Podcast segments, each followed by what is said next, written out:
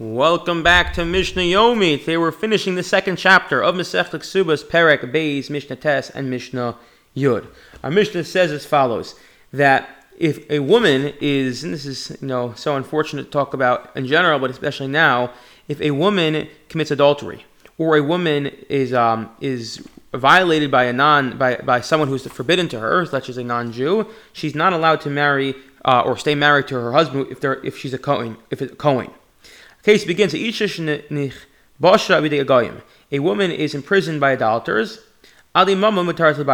But they imprisoned her because she owed them money, so she's permitted to her husband because we're not going to assume that, that, her jailers violated her. Rather, they were they just were afraid they're going to lose money, so they held her. They, they held her for a while.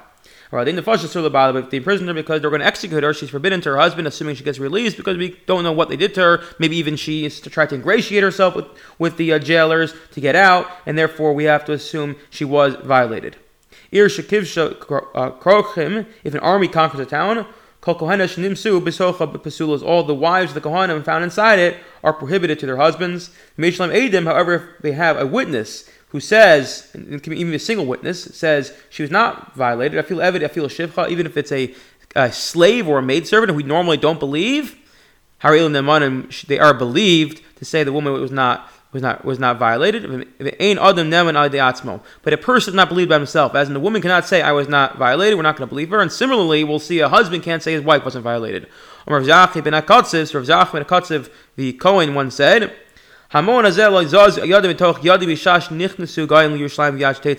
because I can swear by the temple that my hand did not leave her hands from the moment the idolaters entered Yerushalayim until they left. That is, I know she was not violated. The sages say, no, a person cannot testify upon himself. Similarly, a husband can't testify upon his wife. We have to assume that indeed, unfortunately, and tragically, she was violated.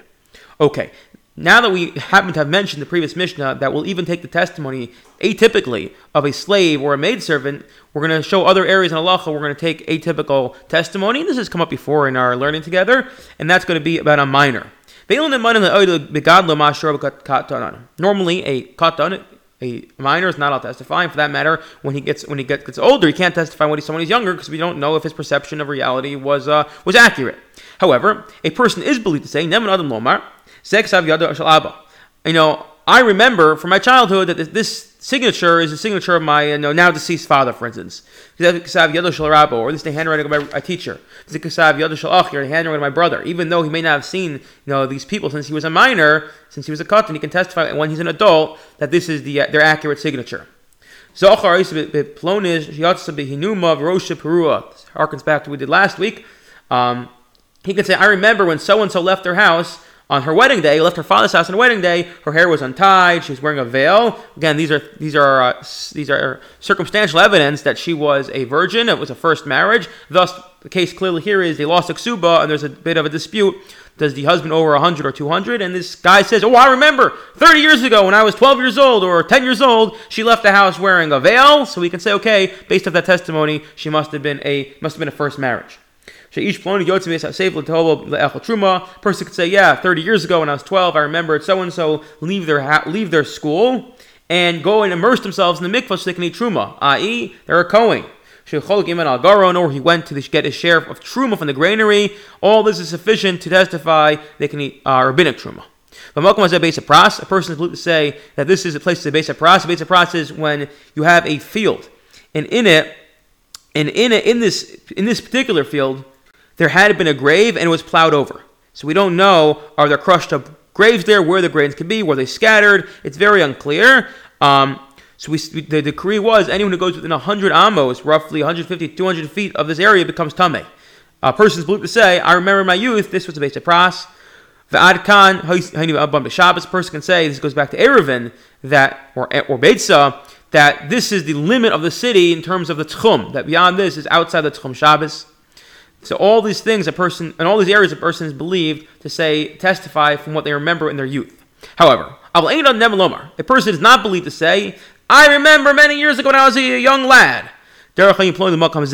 That this such and such was a path that ran through someone's place, either testifying about easement or that there was some other public path that cut through someone's land. Because what effectively he's going to be doing here is he's removing money from someone who is holding money. he's saying that you think this is your field. Well, actually, there's easement, or actually, it's your field's cut in half, and uh, there's a there's a public thoroughfare running through your property.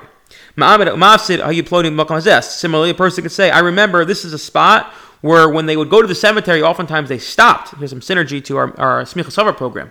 They would stop in, in, numerous places and they'd give the eulogy in each place. Now it's Tziduk HaDin, or say, say, say some sort of Shir Hamalos, um, or, um, or Tehillim more accurately, and say Kaddish.